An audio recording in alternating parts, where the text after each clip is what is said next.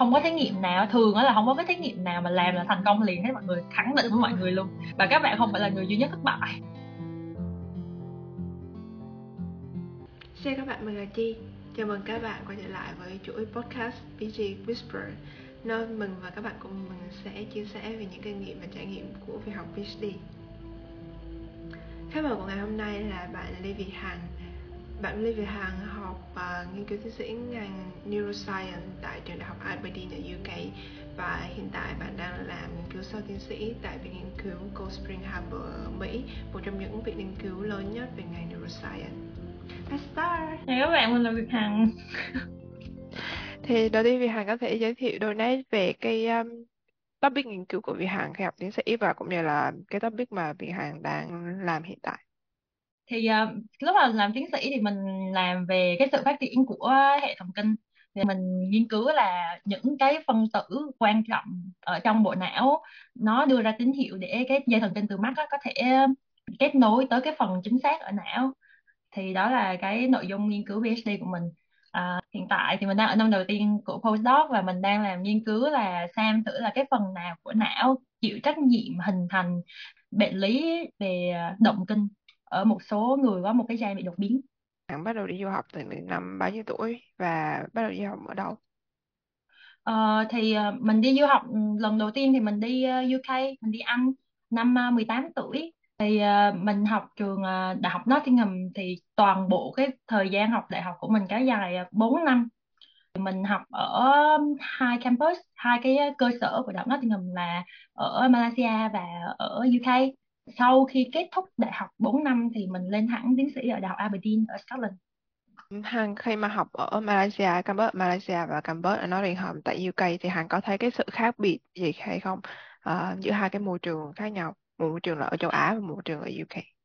Về chương trình học thì mình nghĩ là giống nhau. Và thậm chí vì mình học ở cả hai campus nên mình biết là có những cái chương trình học có giống hệt nhau. Cả hai campus chỉ có khác cái kiểu như là cái cái thời gian hoặc là cái khoảng thời gian dạy trong năm thôi.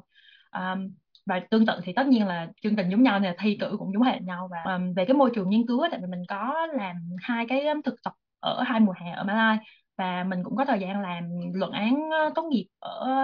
UK thì mình có thể thấy là vì ở Malai thì cái quy mô cái số lượng học sinh số lượng sinh viên mà uh, ở trường thì nhỏ hơn tại vì campus nhỏ hơn. Nên là bọn mình được uh, hỗ trợ rất là nhiều bởi những cái người lab technician những cái kỹ thuật viên ở trong lab ở UK thì cái khả năng mà mình được thực tập đó, nó thấp hơn rất là nhiều trừ khi là bạn sẵn sàng là làm uh, tình nguyện ở trong lab. Thì tất nhiên về cái mặt kinh nghiệm thì giống nhau vì bạn có thời gian như vậy và trải nghiệm. Nhưng mà về cơ hội cho những người ví dụ như Việt Nam mình đó thì ở thời điểm mình làm nó thì không có nhiều như vậy. Còn về mặt môi trường ở trong lab á, ở Mã Lai thì là cái số sinh viên nhỏ hơn thì bọn mình được hỗ trợ nhiều hơn về mặt kỹ thuật và hơn nữa là sinh viên thì uh, như bọn mình có có cái hứng thú về nghiên cứu rất là nhiều. Thì ờ, nó tạo ra một cái không khí là tất cả mọi người đều thích làm trong lab chẳng hạn về mặt đề tài nha. Cái định hướng ở mã thì một cái cơ sở nhỏ như vậy thì họ định hướng những cái thứ mà mang tính ứng dụng cao hơn. Cái khoa của mình ở mã thì cái thầy cô tập trung về pharmacology về học về dược học rất là nhiều. À, thì bọn mình sẽ có cơ hội kiểu thử nghiệm thuốc và, và cái kỹ năng mà bọn mình được train ấy, thì nó sẽ phụ thuộc vào cái đề tài nào mình mình mình tham gia và cũng như là cái chuyên môn của cái người hướng dẫn là gì. Ở UK á, thì Nottingham là một cái research university mà cái đặc trưng của research university ở UK á, thì lại mình sẽ có nhiều cơ hội để làm nghiên cứu nền hơn là những cái nghiên cứu mà đòi hỏi kỹ thuật cao những cái người hướng dẫn họ sẽ đào sâu và tìm về những cơ chế thay vì là thay vì cái ứng dụng. Thì thì tùy vào cái định hướng của cái cơ sở đào tạo thì các bạn sẽ thấy là những cái cơ hội mình được nhận về mặt à, chuyên môn thì nó sẽ khác nhau như vậy. Sau khi học học đại học á, thì cái việc mà tìm học bổng để tiếp tục mà học, mở vào học tiến sĩ thì có dễ hay không? Có nghĩa là có thể apply và có học bổng ngay trong năm đầu tiên hay không? Hay là phải chờ một thời gian? Về ở UK á, cái việc mà bạn nộp vào một cái chương trình đào tạo tiến sĩ nói chung á, thì nó không có nhiều bằng cách là bạn trực tiếp bạn liên hệ với những cái thầy cô mà bạn thấy là cái hướng nghiên cứu của họ là cái mà mình hứng thú. Rồi sau đó là mình sẽ xem thử họ đang làm cái đề tài gì phù hợp với cái trình độ tiến sĩ. Tại vì với những cái nghiên cứu nền hoặc là có những cái những nghiên cứu mà nó rất là lớn. Tuy là nó rất là hay nhưng mà nó không có đủ để thu gọn trong vòng 4 năm tiến sĩ chẳng hạn. Sau này thì bọn mình làm postdoc rồi mình biết là có những cái đề tài nó phù hợp hơn với những người mà họ đã có kinh nghiệm nhiều hơn chẳng hạn. Thì bạn phải tìm hiểu xem thứ nhất là bạn muốn làm đề tài làm về mảng gì và thứ hai là bạn cái phần nhỏ nào của cái mảng đó rồi mới tiến tới là giáo sư nào để làm gì. Tại vì có rất là nhiều người họ ví dụ giả sử nha họ thích một cái mảng lớn ví dụ như là mảng ờ, như về phía ngành của hàng đây là tiểu đường chẳng hạn hoặc là uh, Alzheimer thì họ sẽ sẵn sàng họ làm bất kỳ cái gì ở trong trong cái phạm vi đó. Còn có những người họ họ thích là ờ tôi muốn làm cái đề tài mà cụ thể là về cái cơ chế này. Nó là ở cái mảng ví dụ như là về mảng tế bào hoặc là họ muốn làm về mảng hành vi chẳng hạn thì cái cách mình tìm hiểu sẽ khác nhau. Thì mình phải dành mình dành phải dành một thời gian nhất định đó để tìm hiểu xem được mình thật sự muốn gì trước. Tại vì nếu mà mình muốn rất nhiều thứ á, thì đề tài nó sẽ đến rất là dễ nhưng mà để mà thuyết phục người ta biết là mình rất rất muốn cái này thì nó sẽ khó hơn.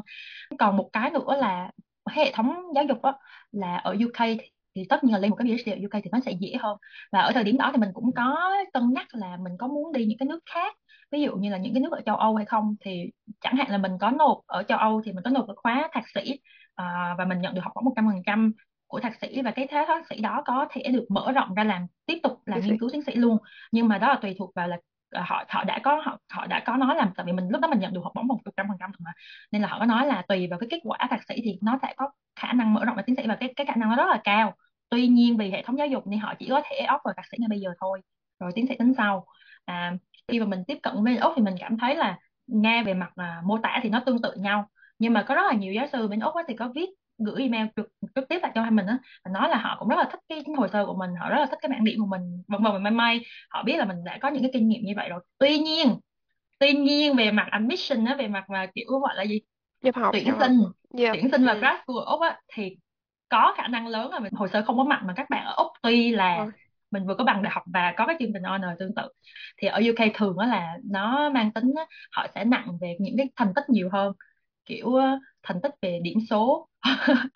Là nó nặng ở điểm số. Dạ. nếu như mà mình có kết quả học tập cao á, thì cái khả năng ở được nhận ở UK rất là cao. Những cái trường lớn thì lại cần yêu cầu các bạn sinh viên lại có điểm cao hơn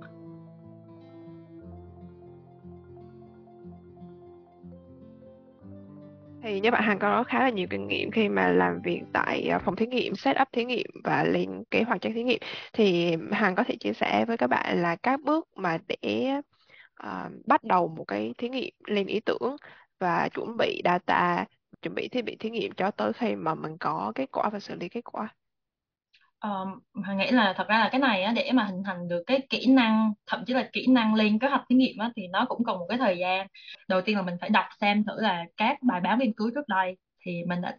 những cái người ở trong ngành đó họ đã tìm ra điều gì? Có những cái khoảng trống gì những cái vấn đề gì chưa được giải quyết? Hoặc là có những cái câu hỏi gì để giải thích những cái hiện tượng mà họ đã được tìm ra? Rồi à, khi mà mình xác định được một cái hiện tượng hoặc là một cái vấn đề cần được giải thích hoặc cần được tìm hiểu nhiều hơn thì mình sẽ đào sâu và là mình sẽ giải quyết mình sẽ bắt đầu mình um, break down ra mình sẽ chia ra thành những câu hỏi nhỏ. Thì từ một câu hỏi lớn thì mình sẽ chia ra những câu hỏi nhỏ và chỉ khi mà những cái câu hỏi nhỏ đủ cụ thể thì mình mới có thể lên được thí nghiệm là mình sẽ dùng cái kỹ năng gì cái cái, cái kỹ thuật gì có thể giải quyết từng cái câu hỏi nhỏ đó. Thì Hằng nghĩ là cái bước từ cái câu hỏi lớn á, để xác định câu hỏi lớn là gì? Từ literature review. Xong rồi chia nhỏ thành một câu hỏi nhỏ là một cái bước rất là lớn mà nó cần nó cần critical thinking. Um, rất là nhiều. Nhưng mà không phải là ai mà nhảy vào họ cũng có thể nhìn từ câu hỏi Ừ. lớn thành câu hỏi nhỏ được. Thì đó là cái mà mình cần training có nghĩa là mình cần cái học hỏi xem là cái người hướng dẫn của mình đó họ chia nhỏ những câu hỏi như thế nào. Và trên thực tế thì có những người họ bước chân vào một cái nghiên cứu tiến sĩ không phải là họ cần phải tự đưa ra một câu hỏi lớn và chia thành những câu hỏi nhỏ mà nhất là những cái ngành STEM như hàng những cái ngành mà nghiên cứu về à, về khoa học á và hàng làm về y sinh thì mình bước vào khi mà mình thấy là thầy cô có những cái câu hỏi mà họ đề xuất và mình cảm thấy hứng thú đủ để mình có thể bắt đầu bằng những cái câu hỏi nhỏ mà à, các giáo sư đặt ra rồi mình tự mình chia ra hoặc là mình sẽ tự mở rộng ra những cái câu hỏi nhỏ của riêng mình. À, và bên cạnh đó thì mình phải tự trang bị cho mình những cái kỹ năng. Thường á mình sẽ bắt đầu bằng những cái mà ở trong lab họ đã làm rồi họ họ biết cách nó nó hoạt động như thế nào họ nó sẽ giải được những câu hỏi gì. Và khi mà mình ra những cái kết quả nhất định rồi ha thì cái bước cái kết quả nó không phải là mấu chốt nhưng mà cái bước mà mình phân tích kết quả để ra một cái kết luận thì là một cái bước lại cần một cái sự tư vấn của giáo sư mà thật chứ thậm chí là không phải các bạn làm PhD đâu mà những cái bạn là những người mà làm postdoc rồi thì cũng có một cái gọi là tham vấn nhất định từ giáo sư để xem thử mình có đi đúng hướng không hoặc là mình có đang dạy diễn giải cái kết quả đúng hướng hay không. Và tất Thì nhiên khi cuối cùng mà là mình công bố những cái gì mình đã tìm thấy. Khi mà Hằng đã có cái câu hỏi mà cụ thể cho cái thí nghiệm của mình rồi thì Hằng bắt đầu là lên từng bước thí nghiệm như thế nào. Ví dụ như là bước đầu tiên là phải á, đi order mẫu hoặc là order đồ thí nghiệm chẳng hạn hay là ờ, sau đó là dành bao nhiêu thời gian ví dụ cụ thể thời gian là 3 tháng để làm cái thí nghiệm này hay là um, yeah. khi mà Hằng lên kế hoạch thì Hằng thường theo lên kế hoạch theo tháng hoặc là rồi chia nhỏ thành theo tuần chẳng hạn thì vì không có thể nào biết được là ở thời điểm đó mình không biết được chính xác là khi nào mình sẽ hoàn thành vì mình không biết là mình sẽ tìm ra được cái gì hoặc là cái kỹ năng nó sẽ cần bao nhiêu thời gian cho bản thân mình để mình có thể làm tốt được thì hằng thời sẽ lên kế hoạch theo kiểu như là từng cái mục tiêu nhất định nhưng mà không có quá là đắt đặt nặng về vấn đề thời gian trước um, mà những cái mục tiêu nó thường là kiểu như là hoàn thành một cái kỹ năng gì đó à, giải quyết một câu hỏi nhỏ gì đó hoặc là làm xong một cái thí nghiệm gì đó. Và hằng nghĩ là cái cách mà mình có thể tiết kiệm thời gian chính là mình xem thử là mình có thể cùng một lúc đó mình có thể học được nhiều thứ cùng một lúc và mình bắt đầu mình dàn trải ra cùng với nhau. Thì trong cùng một khoảng thời gian mình có thể chọn là à, cái thời gian đầu là mình học và thời gian sau là mình làm trực tiếp luôn. À, vì vì không có thí nghiệm nào thường là không có cái thí nghiệm nào mà làm là thành công liền hết mọi người khẳng định với mọi người luôn. Và các bạn không phải là người duy nhất thất bại khẳng định một trăm phần trăm.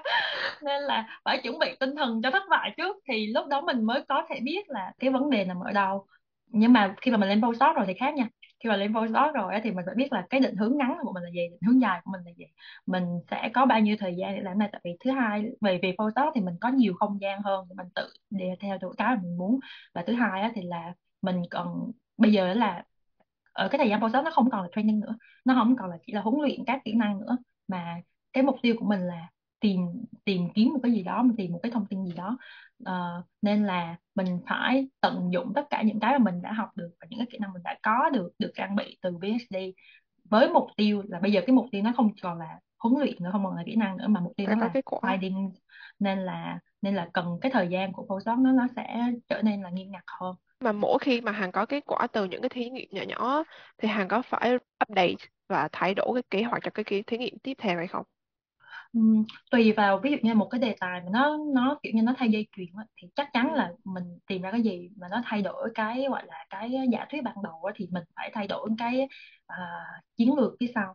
nhưng mà có những cái đề tài mà mình không nó không phải dây chuyền mà nó đề tài là nó kiểu cộng gộp lại với nhau á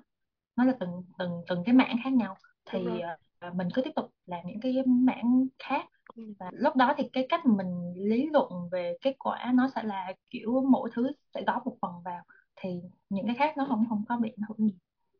Khi mà mình học PhD trong cái thời kỳ Covid thì có một cái khoảng thời gian là khá là khó khăn là mình không thể đến lab là khi trong cái thời kỳ lockdown chẳng hạn thì Hằng à, làm sao để có thể là vẫn tiếp tục cái tiến độ của thí nghiệm? Thì ở UK là lockdown đúng 6 tháng có nghĩa là mình ở trong nhà đúng 6 tháng không đi làm. Và sau đó thì là ở UK thì cái um, gọi là cái distancing á cái mà giữ khoảng cách á, nó rất là lớn. Nên là thành ra lúc đó là bọn à, mình chỉ có thể làm một ngày có thể vào lab được một số giờ nhất định giờ nhất để định. không thể gặp những cái người khác thôi. Hồi đó là mình có lab meeting mỗi tuần lab meeting là họp lab để mình công bố mình có thể trình bày những kết quả mới nhất của mình và đồng thời có thể xin được lời khuyên cho những cái thí nghiệm bị thất bại hoặc là cho những cái kết quả mà mình vẫn chưa biết là diễn giải như thế nào. Tất cả mọi người đều thay đổi chiến lược thì vì mình làm lab là mình phải qua lab rất là nhiều uh, thì thời gian đó rõ ràng không có lab được thì bắt đầu mình sẽ có thời gian để mình xem tất cả những cái số liệu mình đã thu thập lại được. Uh, mình có thời gian để phân tích số liệu nhiều hơn và có thời gian để gọi là diễn giải số liệu nhiều hơn à, rất là nhiều người họ dành thời gian đó để họ viết ờ, những cái công bố họ bắt đầu có thời gian viết ừ. viết công bố của họ và có nhiều người cũng có dành thời gian đó để viết grant viết ờ, xin các funding cái yep. hồ sơ xin quỹ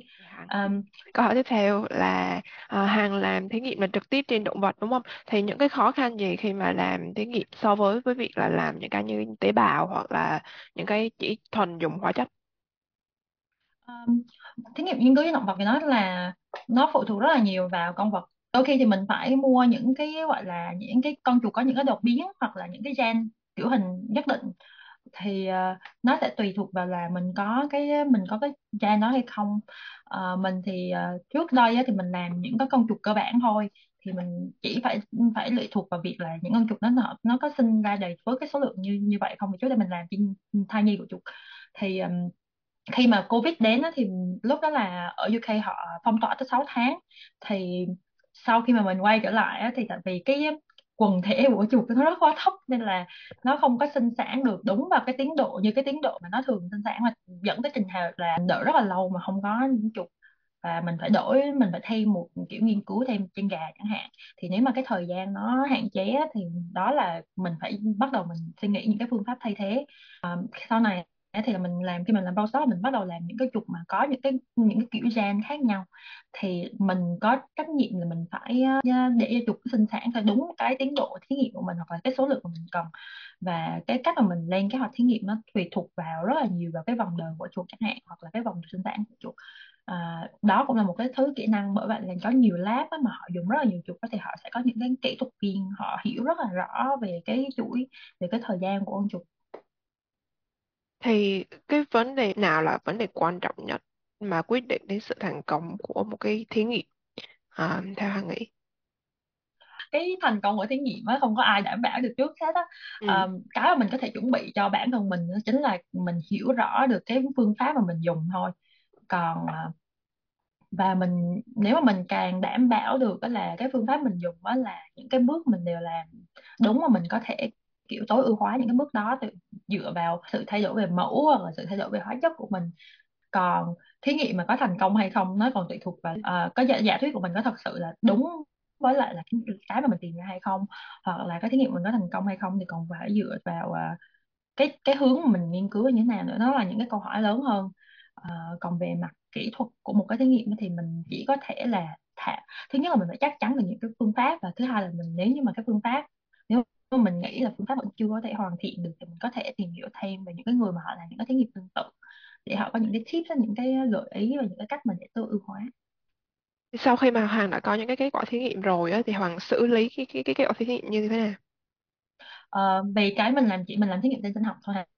Thì tưởng tượng là cái số lượng số lượng mà số liệu mình nó nó không quá nhiều vì có những cái người mà họ làm những cái cái thí nghiệm mà về ừ. quần thể hoặc là về thì nó sẽ nhiều hơn hoặc là về tế bào thì sẽ nhiều hơn. Còn vậy mà mình làm trên chuột thì nộ mỗi cái thí nghiệm nó chỉ có một cái số lượng nhất định thôi thì mình không có dâu quá nhiều mẫu vật.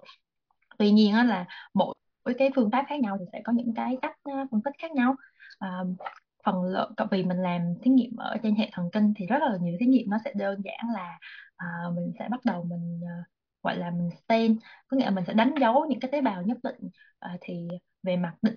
tính á, thì là mình sẽ xem thì là ở cái khoảng ở một cái không gian nào đó trong cơ thể nó có những cái tế bào nào đó là định tính. Còn về mặt định lượng là số lượng của những tế bào như thế nào. Đó là ví dụ hoặc là khi mà mình làm trên trùng thì mình có những cái thông số những cái chỉ số về về cơ thể của con chuột. Như khi mà mình làm về uh, hành vi thì con chuột nó có thay đổi hành vi hay không hoặc là cái cách nó thể hiện ra ngoài có khác nhau hay không. Thì mỗi cái phương pháp sẽ có một cái cách phân tích khác nhau. Hoặc là về mặt hình ảnh thì ờ, trong cái ngành y sinh thì có rất là nhiều cái ờ, phân tích về hình ảnh thì mình dùng những cái như Image là cái của ờ, National Institute of Health. Uh,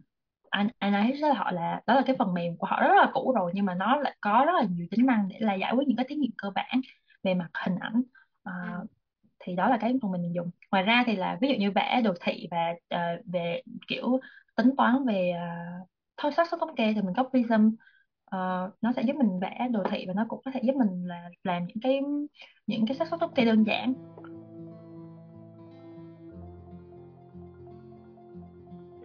À, câu hỏi tiếp theo cho Hằng là Hằng đã có thời gian làm việc tại Anh trong cái thời gian học tiến học tiến sĩ và bây giờ là có thời gian làm việc tại Mỹ. Thì bạn hãy kể ra ba cái điều mà khác biệt lớn nhất giữa hai cái môi trường làm việc. Thứ nhất á, là về mặt uh, cái quỹ tài trợ cho nghiên cứu. Thì ở Anh á, thường á, là những cái đề tài mà xin quỹ nó rất là cụ thể. Ừ. nó sẽ giải nó sẽ đưa ra cụ thể là giải quyết những vấn đề gì và vì cái thời gian và nó sẽ cho một cái khoảng thời gian nhất định với một khoản tiền nhất định. Thì ở Mỹ thì sẽ có những cái quỹ lớn hơn uh, của NHS chẳng hạn thì những cái quỹ đó nó sẽ lớn hơn thời gian nhiều hơn. Thật ra là mình có thể là mình có thể chuyển hướng miễn là cùng một cái không gian đề tài. Thì có nghĩa là ở Mỹ thì mình sẽ cái khoản với với một cái khoản tiền như vậy thì mình sẽ có không gian mình sẽ được uh, linh hoạt hơn. Nếu như mà những cái thí nghiệm họ những cái giả thuyết ban đầu của mình nó không có phải nó giống như là cái những cái mà nghiên cứu mình tìm ra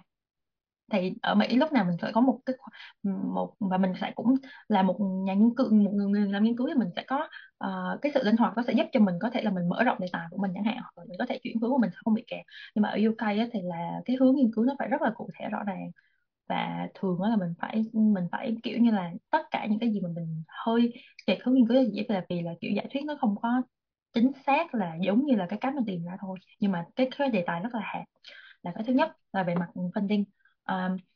thứ hai là uh, thì ở Mỹ là nhưng mà cái này là mình hàng không nhắc nghe tại vì hàng chỉ mới làm một viện nghiên cứu ở Mỹ thôi. ừ. thì Cold Spring Harbor là rất là nổi tiếng về những cái đề tài uh, gọi là collaboration những cái đề tài hợp tác chung với nhau À, nhưng mà thật ra đó là một cái điểm rất là mạnh và nổi tiếng thế giới của Cold Spring Harbor có nghĩa là bạn không có bị quái gọn ở trong cái không gian nghiên cứu của bạn mà bạn có thể dùng tận dụng tận dụng những cái kỹ thuật và những cái chuyên môn của những nhóm khác và có thể mời uh, cùng hợp tác. Thì cái cái việc đó ở Cold Spring Harbor rất là nhiều và tại vì là cái lab họ rất là khuyến khích điều đó. Ở UK á thì người ta hợp tác cũng rất là nhiều cũng có hợp tác nhưng mà ở UK hợp tác theo kiểu là ngay từ đầu chúng tôi đã ừ. chúng tôi đã có một cái giả thuyết mà ừ. chúng tôi đề xuất chung với nhau và vì vậy chúng tôi làm với nhau chứ nó không có thể kiểu như là khi mà tôi tìm một cái gì đó và tôi sẽ mời một ai đó có làm những cái liên quan để cùng thì cái thời gian mà để từ khi mà mình đề xuất á, ở UK ấy, thì thời thì cái việc mà để hợp tác với nhau nó cần một cái sự chuẩn bị và một cái uh, lên kế hoạch rất là dài còn ở Mỹ thì là ít nhất là ở Cold Spring Harbor tại vì cái cái môi trường ở Cold Spring Harbor là mình có thể mình có thể mời hợp tác bất cứ lúc nào và mình sẽ được hỗ trợ hết mình về điều đó. Um, hơn nữa là khi mà ở Mỹ thì mình không có biết về những cái viện nhỏ hơn thì như thế nào nhưng mà tại vì Cold Spring Harbor thì may mắn là là những cái um, facility những cái um, kỹ thuật ở đây thì nó rất là nhiều uh, mà mình mình có thể bất mình có thể học ở bất kỳ nơi đâu ở UK á, thì là mình cũng đã đến một số trường đại học nghiên cứu rất là nhiều thì họ cũng có rất nhiều resource nhưng mà nhưng mà tùy thuộc vào là cái chuyên môn của những cái nhóm nghiên cứu đang có ở đó thì đôi khi thì sẽ với những cái kỹ thuật mà phức tạp hơn mình phải đi tới những cái trường khác nhau chẳng hạn um, nhưng mà cái đó thật ra là tùy vào cái quy mô của cơ sở nghiên cứu thôi um, cũng là tùy vào cái cái cái cái hướng nghiên cứu của mình nữa đúng không ừ. ví dụ như cái ừ. hướng nghiên cứu mình mà mà mạnh ở tại cái trường mà mình đang học á thì có thể mình không cần phải đi collaborate với các trường khác chẳng hạn ừ. nhưng mà thì ra chỉ thấy là cái cái cái việc collaborate thì cũng khá là tốt mình có thể học hỏi từ các nhóm khác nhau những cái kỹ năng khác nhau chẳng hạn thật ra collaboration là là họ cái là collaboration là tương lai của science tương lai của khoa học đó. trước đây á, khi mà cái khoa học nó còn vẫn còn nhỏ lẻ thì mình chưa có tìm được nhiều thứ thì một nhóm hoặc một người họ có thể tìm ra một cái gì đó rất là quan trọng. Bây giờ những cái mà mình tìm ra nó phải trở nên nó phức tạp hơn nó phải tân tiến hơn nó advanced hơn thì nó đòi hỏi là kiểu cái chuyên môn và cái kỹ năng nó trở nên rất là cao. Và tất nhiên là những cái bài công bố mà lớn á, thì thường là những cái bài công bố đó là từ kiểu nhiều nhiều nhóm có những chuyên môn khác nhau họ cùng đóng góp nói luôn. Thì cái thứ ba nha thật ra thì là khi mà ở UK á, thì mọi người có nói là môi trường ở Mỹ rất là competitive rất là cạnh tranh rất là cao và lý do mà cạnh tranh rất là cao á tại vì ở Mỹ á, thì cái nguồn cái nguồn mà hỗ trợ cái nguồn mà tài trợ cho nghiên cứu rất là nhiều. Nó có thể đến từ ừ, từ Mỹ từ từ chính phủ. Nó có thể đến từ uh, những cái nguồn tài trợ nhỏ lẻ đơn lẻ. À, và vì vậy thì cái tốc độ nghiên cứu rất là nhanh. Bạn khi mà bạn có nhiều tiền á thì ừ. uh, bạn sẽ có nhiều cái bạn sẽ có nhiều cái kết quả hơn đúng không? Ừ. uh, tuy nhiên á thì tại vì cũng vì là tốc độ nghiên cứu rất là nhanh nên là ở trong khoa học thì cái tính authentic cái tính mà mới lạ của nghiên cứu nó rất là quan trọng. Nó sẽ quyết định là cái công bố của bạn sẽ được ở cái cái cái vị trí nào. Nếu mà bạn hoàn toàn mới thì là bạn sẽ ở vị trí rất cao cho dù là cái công bố nhỏ hơn. Và nếu mà bạn đã lặp lại hoặc bạn mở rộng cái nghiên cứu mà trước đó rồi á thì nó lại không còn mới nữa không còn quá mới thì bạn sẽ phải chấp nhận ở cái vị trí thứ hai. Và đó là nó gây ra cái sự uh, cạnh tranh. Bởi vì là mình đang nói về một cái những người có cùng một cái đề tài cùng một cùng một lĩnh vực nghiên cứu như mình làm nghiên cứu những cái thứ hơi khác nhau một chút thôi thì họ phải tranh họ phải cạnh tranh để giành được cái vị trí mà mới mẻ nhất. À, thì trước khi mà hằng qua Mỹ thì ở UK thì mọi người cũng có nói là ở Mỹ cái môi trường cạnh tranh rất là cao mình phải bắt đầu mình phải mình phải mình phải à, suy nghĩ về cái chiến lược của mình hoặc là mình muốn mình mình phải xác định mục tiêu rõ ràng. Nhưng mà khi mà sang Cold Spring Harbor rồi á thì thì cái môi trường nghiên cứu của, của cái viện này á tại vì hằng nghĩ nha là uh, các ban lãnh đạo khi mà họ tuyển những cái những cái giáo sư vào á thì mỗi giáo sư họ kiểu như là một cái đại diện của một cái mảng nghiên cứu nhỏ này. Tại vì cái vấn đề của một người mà đã khoa học người làm khoa học mà đã được có một cái định hướng nghiên cứu rõ ràng rồi thì thì cái cái hướng nghiên cứu đó phải mạnh và nó phải độc đáo. Thì ở Gold Spring Harbor thì nó không có cái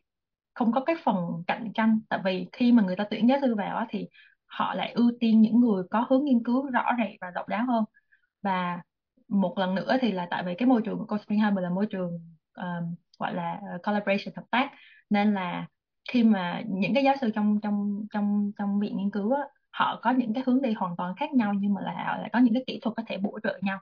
Có nghĩa là phần lớn những cái đề tài hợp tác ở Cold Spring Harbor là những cái đề tài mà à, hai hướng nghiên cứu có thể cùng bổ trợ để tạo ra một kết quả và bởi vậy nên là khi mà hằng ở Mỹ thì hằng vẫn chưa thấy được cái sự cạnh tranh trong mặt nghiên cứu. Nhưng mà hằng biết là ở khi mà trường đại học á, thì là Ừ. bởi vì cái setup của trường đại học về cái môi trường đại học thì họ cần rất là nhiều chuyên gia của cùng mình mảng tương tự nhau để họ có thể mở rộng cái mảng đó của trường đại học. Bởi vì à, trường đại học họ sẽ dạy cho sinh viên hoặc là họ sẽ huấn luyện cho những cái bạn tiến sĩ những cái mảng nhất định thì Ừ. cái nên nên là cái sự cạnh tranh ở trong trường đại Ở học với trường nhau đại nó học rất là nhiều cao hơn đúng không? ừ. Ừ. Ngay cả ở Úc vậy bây giờ là cái cạnh tranh mà để lấy được um, funding và các grant thì càng ngày càng khó tại vì là sau cái thời gian Covid á, sự cạnh tranh nó lại càng cao hơn yeah. nhưng mà khi mà ở Mỹ thì người ta nói là nhân tài ở Mỹ như lá rụng mùa thu lá mùa thu yeah. nên là chắc chắn là cái tính cạnh tranh ở trong cái môi trường làm việc của Mỹ và đặc biệt là ở các trường đại học thì chị nghĩ là cũng là cao hơn so ừ. với ở Anh và Úc chứ Ừ. làm sao để mà kiểu có thể hòa nhập với với với mọi người trong nhóm một cách nhanh nhất ví dụ như là các bạn mà sinh viên từ Việt Nam qua đây học tiến sĩ chẳng hạn thì thấy đôi khi cảm thấy rất là khó khăn trong cái việc mà hòa nhập với các nhóm đặc biệt là nếu cái nhóm đó là nhóm đa phần các bạn từ châu Âu hoặc là Úc Hằng nghĩ là thật ra là để để hòa nhập á, vào một cái nhóm mới á, thì à, nó cũng giống như là mình tìm một người bạn mới thôi mình phải có những cái điểm tương đồng. Hoặc là cái điểm tương đồng đó là cái nghiên cứu này của mình giống nhau những đề tài tiến sĩ giống nhau chẳng hạn rất là dễ nói chuyện luôn. Tại vì Dan những cái à, kỹ thuật của mình giống nhau thì nghiệm mình cũng là giống nhau. Những cái mà um, những cái kinh nghiệm mình đã có và để mình có thể offer để có mình có thể hướng dẫn mình có thể đưa ra lời khuyên cho mọi người cũng tương tự nhau. Thì họ sẽ biết là họ sẽ đến đâu họ sẽ tìm những cái câu những cái câu trả lời cho những việc đó. Ờ, nếu mà bạn Hằng có một cái lời khuyên đưa ra với các bạn là chuẩn bị học tiến sĩ hoặc là đang học tiến sĩ thì à, bạn Hằng nghĩ là mọi người nên tập trung vào vấn đề gì nhiều nhất?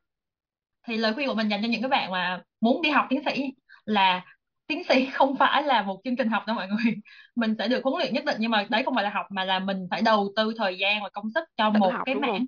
một cái đề tài rất nhỏ rất rất rất nhỏ vì cái mảng mình hứng thú có thể rất lớn, nhưng mà cái đề tài để mình có thể nghiên cứu chuyên sâu thì rất là nhỏ thôi, và nó sẽ cùng đi với mình.